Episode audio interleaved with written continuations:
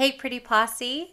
Thank you so much for joining us on another episode of Pretty Pillow Talk podcast. I'm Chelsea Yadow, and unfortunately, Alana Downey is not here with me. She had to take the week off as she has movers in her house getting her family ready to PCS or have a permanent changes station to Iwakuni, Japan. So, while I don't have her this week, I thought I'd share a funny short. What I love about this podcast is that we get to bring crazy stories that happen to beauty artists across all modalities, whether you're in hair, in makeup, in nails, or a lash tech, or brow PMU artist, all across the spectrum, we all have stories to tell. So, the idea behind this week's podcast is sharing one of those crazy stories. And this one comes from Jenny, and she's a lash artist in Colorado. So, Jenny writes I had a full day of appointments scheduled, including a new full set. When I went to my room to set up my workstation, I usually pr- place fresh linens on my lash bed. I noticed that it was a little wobbly. This usually isn't the case. My lash bed is normally very sturdy, but it kept kind of shifting every time I adjusted the bed sheets. I worried about this a little bit, but I was about to start my first set and I didn't have time to call my manager to check it out. So I decided to just go ahead with my appointments and then ask him on my lunch break.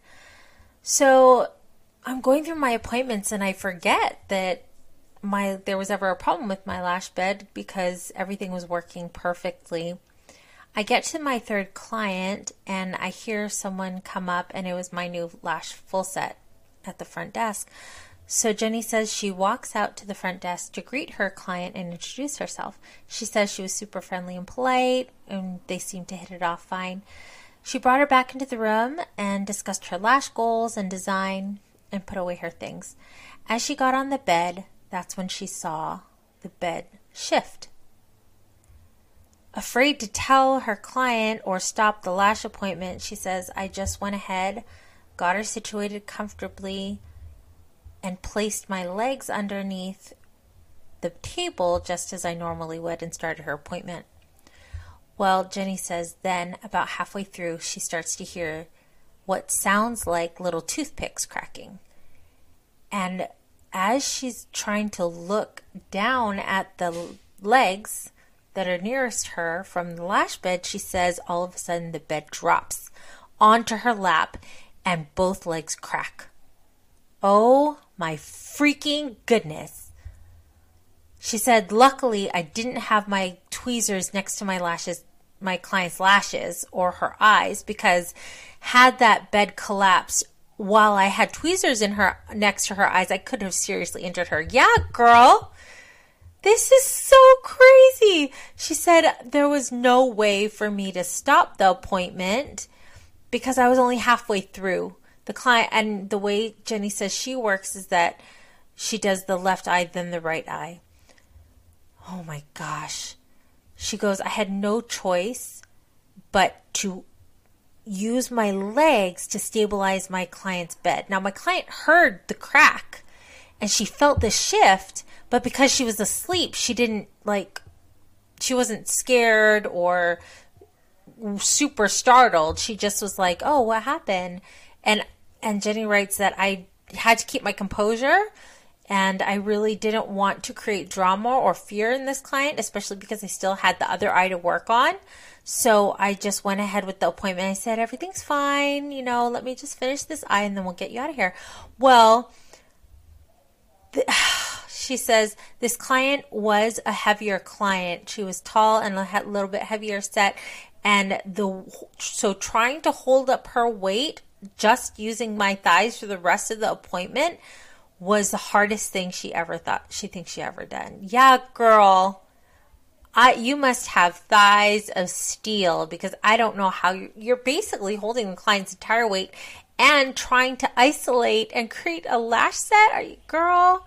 You deserve an award. So she says, finally, I finished this lash set. And I gave the client the mirror and she said, Oh, could you add a little more?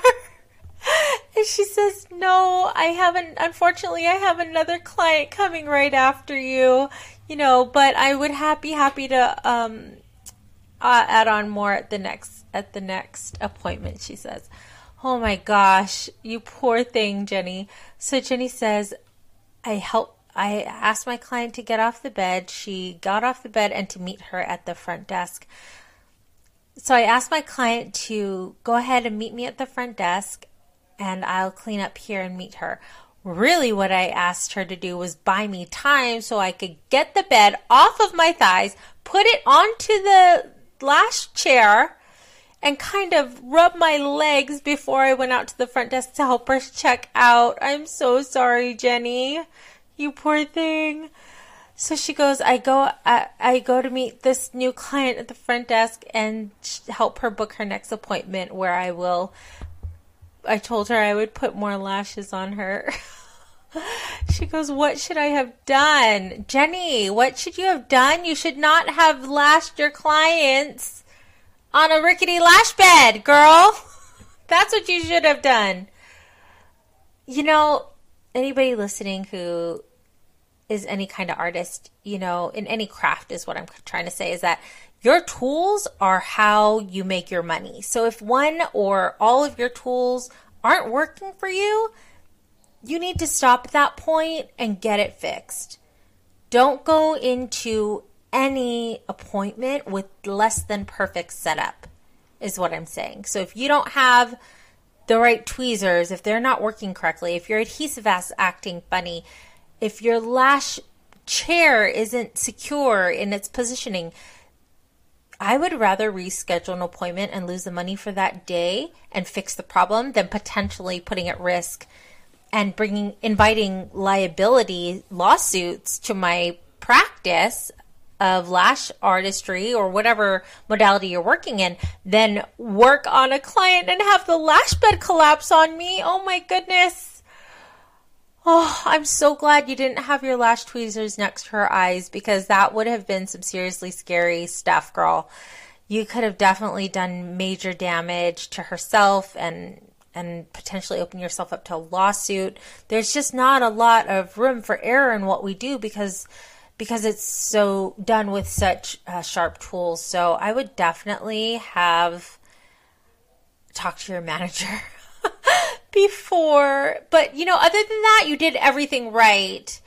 You know, you definitely stayed calm. You tried to soothe your client.